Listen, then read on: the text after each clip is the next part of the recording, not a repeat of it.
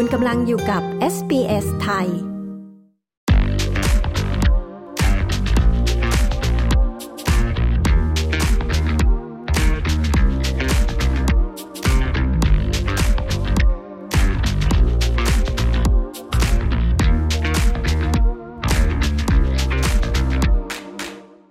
คุณนิพาวันพิทักษ์ชินพงศ์หรือคุณบลูม นักจิตบำบัดคนไทยในนครเมลเบิร์น พูดคุยถึงปัญหาสุขภาพจิตหรือ mental health ของคนไทยไกลบ้าน ว่ามีปัญหาอะไรบ้าง และจะมีวิธีแก้ไขอย่างไร รวมถึงแนะนำขั้นตอนการรับบริการ mental health ในออสเตรเลียค่ะ ดิฉันชยดาพาวเอสเบสไทยรายงาน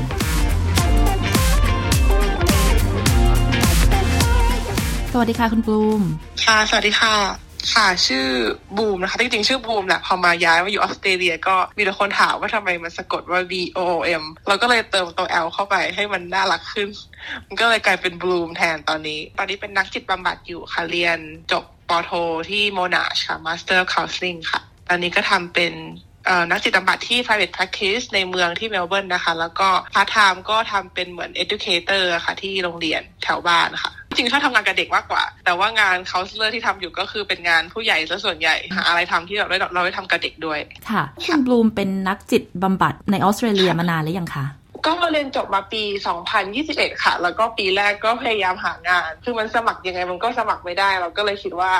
ไปทำงานพวกวอล u n เทียเก็บประสบการณ์ดีกว่า พอทำวอล u n เทียสักประมาณปีหนึ่งสมัครงานก็เลยได้งานที่นี่เลยค่ะที่ private practice mental health นะคะ เป็นเรื่องที่ค่อนข้างที่จะสำคัญมากที่สุดเรื่องหนึ่งของออสเตรเลียนะคะ รัฐบาลหรือทางการหรือหน่วยงานต่างๆ ก็ดีเนี่ย ก็มีการที่จะรณรงค์เรื่องนี้ มีการที่จะให้ความช่วยเหลือ support หลายด้านเลย คุณบลูมพอมีสถิติไหมคะว่า ในปีปีหนึ่งเนี่ยค่ะ มีคนใช้บริการ mental health ในออสเตรเลียมากขนาดไหน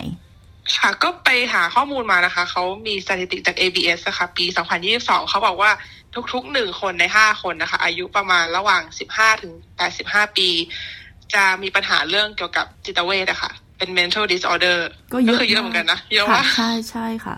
ค่ะ แล้วก็คนก็ส่วนใหญ่ก็คือประมาณ 40%ก็จะไปหา GP อะค่ะ ไปหา GP ก่อน เพื่อที่เราจะได้รับ referral แล้วเขาก็จะส่งต่อไปหา จิตแพทย์จิตบำบัดหรืออะไรแบบนี้ค่ะ สถิติค่อนข้างมากเลยทีเดียวนะคะ ที่คนรู้สึกว่าตัวเองอาจจะมีปัญหาด้าน mental health ถ้าเรารู้สึกว่า เอ๊ะเราเรามีความวิตกกังวลหรืออะไรก็ตาม หรืออาจจะมีความสงสัยว่า เอ๊ะเราจะมีปัญหาทางสุขภาพจิตไหมแล้วควรที่จะไปปรึกษาผู้เชี่ยวชาญอย่างนี้ค่ะ ตอนนี้คือด้านของความที่รู้สึกว่ามันเป็นเรื่องต้องห้ามเนี่ยมันไม่ค่อยมีแล้วใช่ไหมคะอันนี้ผมก็ไม่ชัวร์เหมือนกันนะคะ เพราะเพิ่งมาอยู่ห้าปี แต่เคยมาอยู่ซิดนีย์ประมาณแปดปีที่แล้วก็รู้สึกว่าเป็นเรื่องปกติแล้วค่ะ ประมาณแปดเก้าปีที่แล้วทุกคนก็คุยกันแบบเพื่อนก็บอกว่าฉันไปหานักบำบัดนะอะไรเงี้ยค่ะ ก็รู้สึกว่ามันมันไม่ได้เคยเป็นtaboo ถ้าเปรียบเทียบกับประเทศไทยอะค่ะ ทราบมาว่า center หรือ service ของคุณบูมอะค่ะว่าเป็น specializing ด้าน multicultural ด้วย ถ้าพูดถึงว่าในการที่จะไป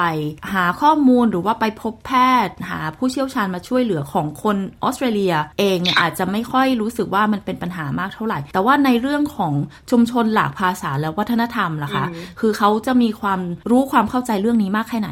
อันนี้ก็คงตอบได้แค่เป็นพวกอารมณ์กลุ่มของ international student นะคะ เพราะว่าลูกค้าส่วนใหญ่ที่บูมทำอยู่ก็เป็นคนจีน คนไทยจะน้อยมาก เพราะเนื่องจากว่า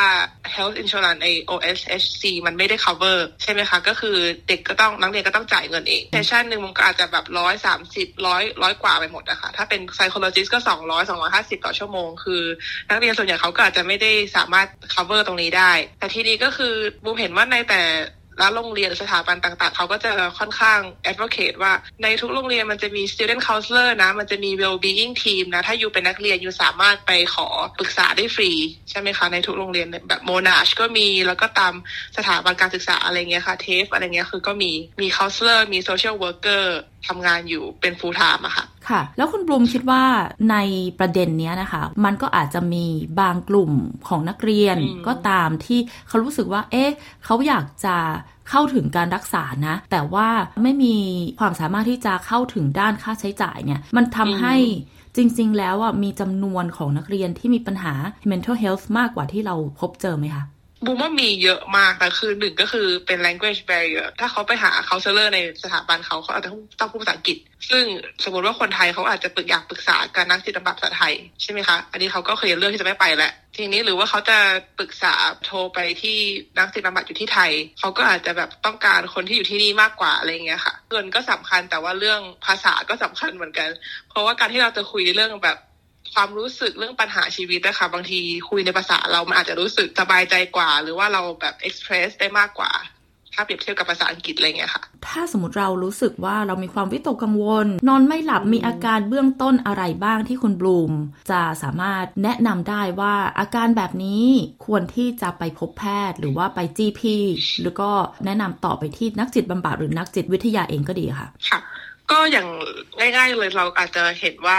สมมติว่าเราแบบมีการเปลี่ยนแปลงในเรื่องการนอน appetite เรา หรือว่า day to day life อะค่ะอย่างเช่น เรานอนดึกช่วงนี้ช่วงนี้นอนไม่หลับเลย หรือว่านอนเยอะเกินก็ไม่ดีเหมือนกัน หรือว่าแบบช่วงนี้รู้สึกไม่อยากอาหารเลย หรือว่ากินเยอะไป หรือว่าช่วงนี้รู้สึกเศร้าเป็นเวลานานหลายวัน คือการเปลี่ยนแปลงพวกนี้ค่ะ คือเราสามารถบ่งบอกเราจะรู้ตัวเองแล้วเนอะว่าแบบเอ้ยทำไมช่วงนี้ฉันรู้สึกแปลกๆฉันรู้สึกดาวๆฉันแบบไม่ค่อยอยากกินอะไรเลยอะไรอย่างเงี้ยค่ะถ้ามันติดต่อเป็นเวลาแบบหลายๆอาทิตย์หลายๆเดือน เราก็น่าจะแบบเอ๊ะแล้วก็แบบเออไปปรึกษาหมอดีกว่าเผื่อมันจะเป็นอะไรทางแบบทางกายด้วยหรือว่าทางใจอะไรอย่างเงี้ยค่ะ ต้องหมั่นสังเกตตัวเองนิดนึง ใช่ใช่ค่ะค่ะ อันดับแรกก็ต้องดูตัวเองเลย ในหมู่คนไทยนะคะ ที่เข้ามาปรึกษากับคุณบลูมเนี่ย แบ่งเป็นกี่ประเภทคะคือจะมีเป็นรุ่น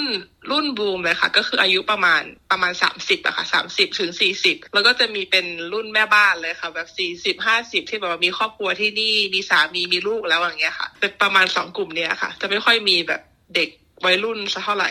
ในกลุ่มแรกค่ะ ที่อายุยังน้อยอยู่30ต้นต้นๆ30เนี่ยนะคะ เขามีปัญหาอะไรมากที่สุดคะ ส่วนใหญ่ก็คือจะย้ายมาที่นี่เพื่อมามาเป็นวีซ่า work and holiday หรือวีซ่านักเรียนนะคะ ก็คือบางคนก็คือลาออกจากที่ทำงานออฟฟิศที่ไทยเลยใช่ไหมคะแล้วก็มาอยู่ที่นี่เพื่อแบบอาจจะอยากมาเรียนภาษาเก็บเงินหาประสบการณ์ แต่อันดับแรกก็คือเราอาจจะยังปรับตัวไม่ได้ก็คือ มันคือการเริ่มต้นใหม่อะนะแบบมา หาที่พักใหม่หาเพื่อนใหม่ เราไม่แบบเป็นเมืองที่เราไม่เคยมามาก่อนนะคะ ก็คือการปรับตัวก็อาจจะเป็นปัญหาได้ ไม่รู้ว่าจะต้องไปหางานยังไงหางานแล้วก็หางานไม่ได้ เรียนก็เรียนไม่ค่อยรู้เรื่อง เพื่อนก็ต้องหาเพื่อนใหม่อะไรเงี้ยค่ะ มันก็เป็นเรื่องที่ทำให้เครียดเหมือนกันนะคะ เพราะว่ามันใช่ค่ะเกี่ยวกับชีวิตความเป็นอยู่ที่ย้ายมาอืมประเทศใหม่เลยใช่ค่ะมันจะเป็นเรื่องค่ะความแบบ expectation นะคะ ความคาดหวัง ก็คืออย่างเช่นเป็นวีซ่านักเรียนใช่ไหมคะทุกคนก็จะคิดว่ามาฉันจะต้องฝึกภาษาได้ภายในสี่เดือน ภาษาอังกฤษจะต้องดีมากแต่สุดท้ายมาถึงก็คือ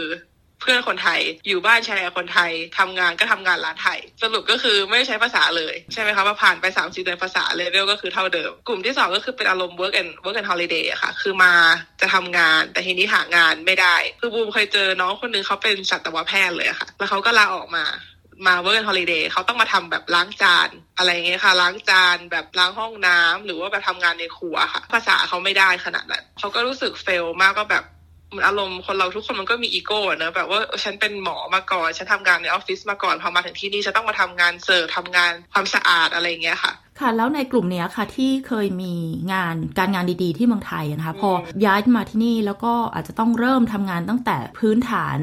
งานที่อาจจะไม่ต้องใช้ทักษะภาษาอังกฤษมากอืมเท่าไหร่เนี่ย ตรงเนี้ยมันก็รู้สึกว่ามันก็ทำให้เขารู้สึกดาวน์เนาะการที่เขามาปรึกษานักจิตบำบัดได้ให้คำปรึกษายังไงกับเขาบ้างอะคะคือบูมก็เลยบอกตลอดว่าแบบทุกประสบการณ์นะคะมันมันมันคือเหมือนสื่อการเรียนรู้อะค่ะ คือมันไม่จำเป็นว่าเราต้องทำงานออฟฟิศนะ หรือว่าทำงานแแบบที่เราทำมาก่อนที่เมืองไทยเราถึงจะได้ความรู้ใหม่ๆประสบการณ์ใหม่ๆอะค่ะ ก็คืออย่างแรกคืออยากจะบอกทุกคนว่าแบบเปิดใจก่อนใช่ไหมคะเพราะว่าแบบเพราะว่าที่นี่ทุกอาชีพมันเท่าเทียมกันหมดมันไม่จำเป็นว่าแบบคุณจะต้องทำงานบริษัทหรือว่าทำงานดีๆ ถึงจะแบบ consider ว่ามันเป็นงานที่ดีอะค่ะ งานคลีน งานก่อสร้างงานเลี้ยงเด็กอะไรอย่างเงี้ยค่ะ ก็คือเป็นงานหมด ซึ่งเหมือนว่าเราเปิดใจมาเราแบบได้รับสิ่งอะไรใหม่ ๆ แล้วก็ถ้าสมมติว่าน้องๆเขาเครียดบูก็จะแนะนำว่า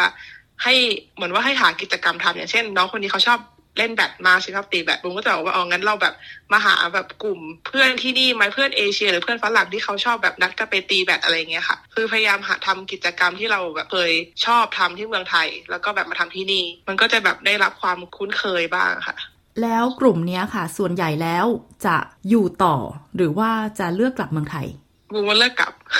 เหมือนอยู่ไปสักพักหนึ่งก็รู้ว่าเออเมืองไทยดีกว่า สบายกว่าอะไรเงี้ยก็คือแล้วแต่ว่าต้นทุนของชีวิตของแต่ละคนด้วยเนาะใช่ใช่เพราะเป็นยังไงบางคนแบบอยากได้ PR บางคนไม่อยากก็แต่ละคนก็ต่างกันนะคะค่ะ มาอีกกลุ่มหนึ่งกลุ่มแม่บ้าน อันนี้นี่คือปัญหาอะไรที่เจอบ่อยมากที่สุดคะอันนี้คือจะเป็นแม่บ้านชอบส่งข้อความส่งอีเมลมาบอกว่ามีปัญหากับลูกหรือว่าสามี อย่างเช่นว่าเออลูกตอนแรกอยู่ไทยใช่ไหมคะย้ายมาอยู่ที่นี่เมลเบิร์นซิดนีย์อะไรเงี้ยนะคะแล้วลูกปรับตัวไม่ได้ แล้วก็มีปัญหาเรียนไม่ได้สอบตกแล้วก็แบบปัญหาในครอบครัวไม่คุยกับพ่อไม่คุยกับแม่แล้วทีนี้แม่ก็เลยไม่รู้ว่าจะปรับตัวยังไง หรือว่าอีกกรณีหนึ่งก็คือเลี้ยงลูกโตที่ออสเตรเลียแล้วทีนี้เขาก็ได้ไปรับ culture ที่แบบเป็นคนที่นี่ใช่ไหมคะเขาก็อาจจะแบบพูดจาแรงๆแบบ ออกจากบ้านโดยที่ไม่บอกพ่อแม่อะไรอย่างเงี้ยค่ะพฤติกรรมและวัฒนธรรมมันก็แตกต่างกันนะคะ ซึ่งคนเป็นแม่ซึ่งเป็นคนไทยเขายังไม่ค่อยชินนะคะ ยังปรับตัวไม่ได้ คือเขาว่าอยากจะให้ลูกเขาว่ามาจะมาคุยกับบูมซึ่งบูมก็บอกว่า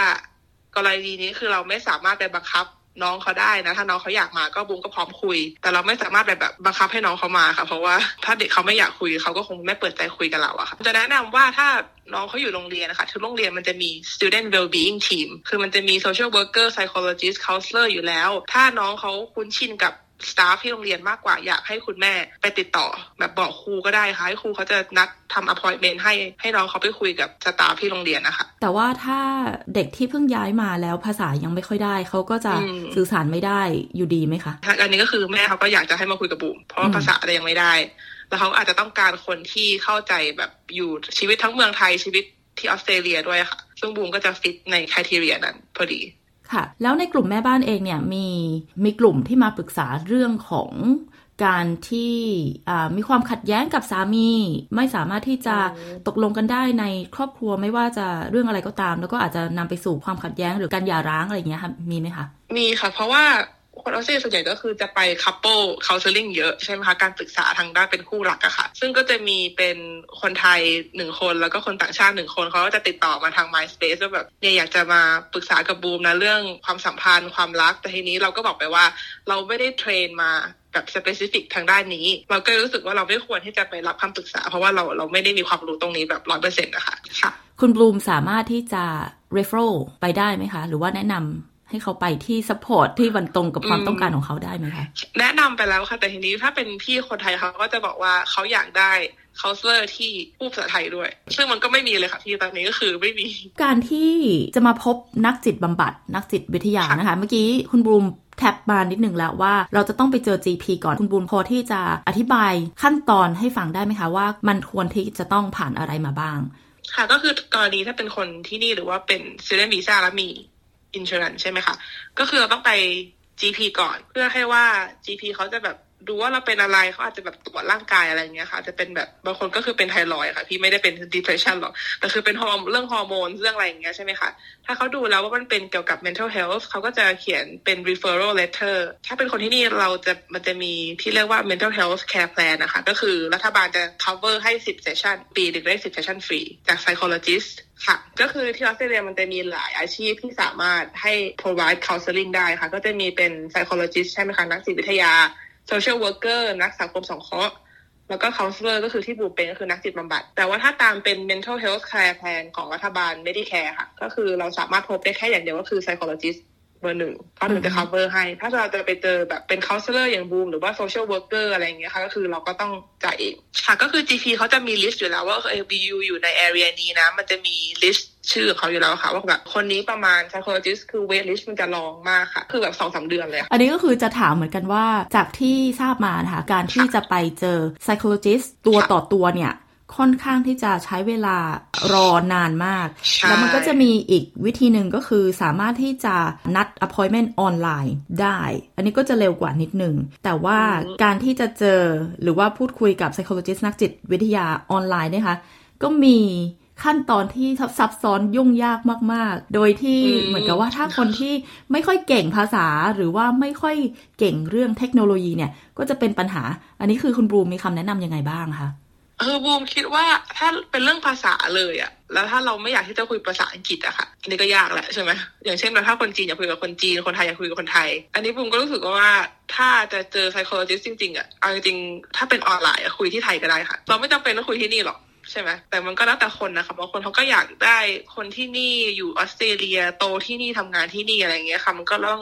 แล้วแต่ ผู้มารับบริการเลือกด้วยค่ะเซกชันนี้ก็มีความต้องการที่จะได้นักจิตวิทยา หรือว่านักจิตบำบัดสองภาษาอย่างมากเลย เพื่อที่จะมารองรับความต้องการตรงนี้ ใช่ค่ะ เพราะว่าคลินิกที่ปูทำอยู่ MySpace นะคะคือส่วนใหญ่จะเป็นคนจีน เป็น counselor จีน psychologist คนจีนนะคะ ซึ่งลูกค้าคนจีนเราเยอะมาก เป็นคนจีนที่โตที่นี่เกิดที่นี่ แต่ว่าเขา prefer ที่จะบำบัดอยากจะพูดภาษาจีน คือลูกค้าคือเยอะมากค่ะตอนนี้แล้วคุณบูมคิดว่าการมาอาศัยอยู่ในต่างประเทศ หรือว่าการย้ายถิ่นฐานมาอยู่ที่ต่างประเทศเนี่ยมีผลกับ mental health มากน้อยแค่ไหนคะบูมว่ามีมากเลยค่ะ เพราะทุกคนก็เหมือนว่าเรามาตัวคนเดียวใช่ไหมคะ เราไม่มี support จากเพื่อนจากครอบครัว แล้วก็อย่างที่บอกว่าเราต้องปรับตัวเยอะค่ะ ถ้าแบบได้งานใหม่หาบ้านใหม่ มีเพื่อนใหม่ทุกอย่างมันคือการปรับตัวตลอดอะค่ะเหมือนเราออกจากคอมฟอร์ทโซนเราเนอะแล้วพอมาอยู่ที่นี่บูมก็มีปัญหาของบูมเองแล้วก็แบบเพื่อนก็มีก็คืออากาศคืออากาศถ้ายิ่งหน้าหนาวฝนตกอะไรเงี้ยคือมันจะรู้สึกเหงา รู้สึกเศร้า รู้สึกดาว รู้สึกแบบโอ้ไม่อยากทำอะไรเลย เป็นแบบอารมณ์ seasonal depression นะคะไทยมันไม่มีใช่ไหมคะทุกๆวันคืออากาศดี แดดแดดร้อนแดดจ้าอะไรเงี้ยค่ะ คือมาที่นี่มันก็คือต้องปรับตัวเยอะ คือหลายหลายคนก็รู้สึกว่าโอ้โหแบบวันนี้ทำไมมันแบบcloudy จังมันมืดจังแบบรู้สึกแบบเหนื่อยน่าเบื่ออะไรเงี้ยค่ะ คือได้ยินเพื่อนๆบ่นเยอะเหมือนกัน เวลาที่เรารู้สึกค่อนข้างเหงานะคะ รู้สึกว่านอนไม่หลับอะไรก็ตามมี sign ของวิตกกังวล หรือว่า mental health issues เนี่ย วิธีหนึ่งที่จะสามารถช่วยได้มีวิธีผ่อนคลายอะไรบ้างที่อยากจะแนะนำให้คนที่รู้สึก เอ๊ะฉันจะคิดมากไปหรือเปล่าอะไรเงี้ยค่ะมีวิธีไหนบ้างที่จะผ่อนคลายหรือว่าบำบัดตัวเอง ให้เรามีจิตใจที่ผ่อนคลายมากขึ้นนะคะ ค่ะ อย่างแรกคือเราต้องพูดว่าแบบจริง ๆ ความเครียดความกังวล ความเศร้า มันก็เป็นแค่เหมือนอิโมชันอิโมชันหนึ่งอะค่ะเหมือนเหมือนกับความมีความสุขความหิวอะไรเงี้ยค่ะ คือบูไม่อยากให้ไปคิดว่า มันเป็นความรู้สึกที่ลบๆคือมันเกิดขึ้นได้ได้ได้ทุกๆวันนะคะ คือมันไม่มีใครที่แบบเจ็ดวันฉันรู้สึกดีมากทั้งเจ็ดวันหรือทั้งเดือนอะไรอย่างเงี้ยค่ะ คืออารมณ์เรามันก็ขึ้นขึ้นลงลงอยู่แล้วใช่ไหมคะ ก็ถ้าสมมติว่า มีวิธีไหนที่มันจะทำให้รู้สึกดีขึ้น เราก็ต้องหนึ่งเราต้องรู้จักตัวเองก่อน ว่าเราชอบทำอะไร ใช่ไหมคะบางคนชอบแบบเออวาดรูปชอบแบบเพ้นชอบออกไปเดินออกไปทำออกกำลังกายอะไรเงี้ยคือคือเราต้องหากิจกรรมที่เราชอบก่อน อันดับแรกเราต้องแบบรู้จักตัวเองก่อนว่าเราชอบอะไรเราไม่ชอบอะไร เหตุการณ์ไหนทำให้เรารู้สึกเศร้าง่ายขึ้นหรือว่ามีความสุขได้ง่ายง่ายกว่าปกติอะไรเงี้ยค่ะ ส่วนพอเราเศร้าๆหรือว่า down ๆก็บูมรู้สึกว่า self-care คือการดูแลตัวเองเป็นอะไรที่สำคัญ คือบูมจะบอกเพื่อนตลอดว่าแบบ หรือบอกคนที่บูมคุยด้วยตลอดแบบ คือเราควรจะแบบจัดตารางเวลาเลยค่ะ อย่างเช่นแบบ เดือนละครั้งหรือสองครั้งเป็นวันหนึ่งที่เราให้ตัวเองใช่ไหมคะอย่างบางคนก็แบบไปทำเล็บต่อขนตาไปออกกำลังกายไปเดินไปนัดเจอเพื่อนอะไรเงี้ยค่ะ ก็คือเป็นวันวันหนึ่งที่เราแบบ dedicate ให้กับตัวเราเองเลยมีข่าวที่เพิ่งผ่านมาไม่ว่าจะเป็นในไทยเองนะคะ หรือว่าที่ต่างประเทศเองอเมริกาเอง เกี่ยวกับการที่อาจจะมี tragedy นะคะ เป็นเหมือนกับว่ากราดยิงอะไรก็ตาม แล้วก็จะเจอว่ามีคนอายุน้อยมากขึ้นเรื่อยๆเนี่ยที่มาก่ออาชญากรรมแบบนี้นะคะ คุณบลูมคิดว่ามันมีผลกระทบกับ mental health ขนาดไหน แล้วก็ควรที่จะช่วยดูแลหรือว่าพ่อแม่ที่ฟังอยู่ตอนนี้ค่ะ จะช่วยดูแลช่วยสังเกตลูกหลานยังไงได้บ้างสำหรับบูมคือบูมเป็นคนเชื่อว่าครอบครัวคือสำคัญมากแบบ foundation ของครอบครัวแบบ ไม่จำเป็นต้องเป็นพ่อแม่ก็ได้ค่ะบางคนไม่มีพ่อแม่แบบลุงป้านาอา หรือผู้ที่ดูแล คือควรจะเข้าใจว่าตอนนี้มันเป็น generation ใหม่แล้ว เราจะต้องปรับตัวใช่ไหมคะเราจะต้องแบบรู้ว่าสื่อที่ลูกเราหลานเรากำลังเสพอยู่มันคืออะไรบ้าง อย่างเช่นแบบ TikTok เกมอะไรบ้างที่เขากำลังเล่นอยู่หนังอะไรเพลงอะไรที่เขากำลัง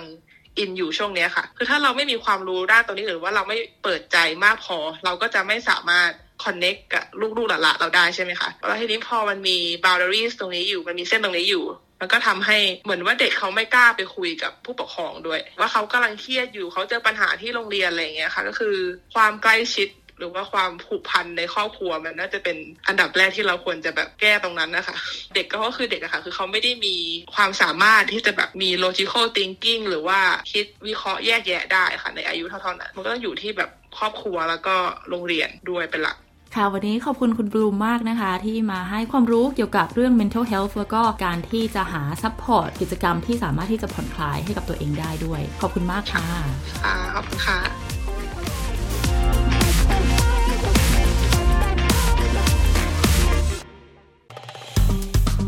กดไลค์ แชร์ และแสดงความเห็นไป follow SBS ไทยทาง Facebook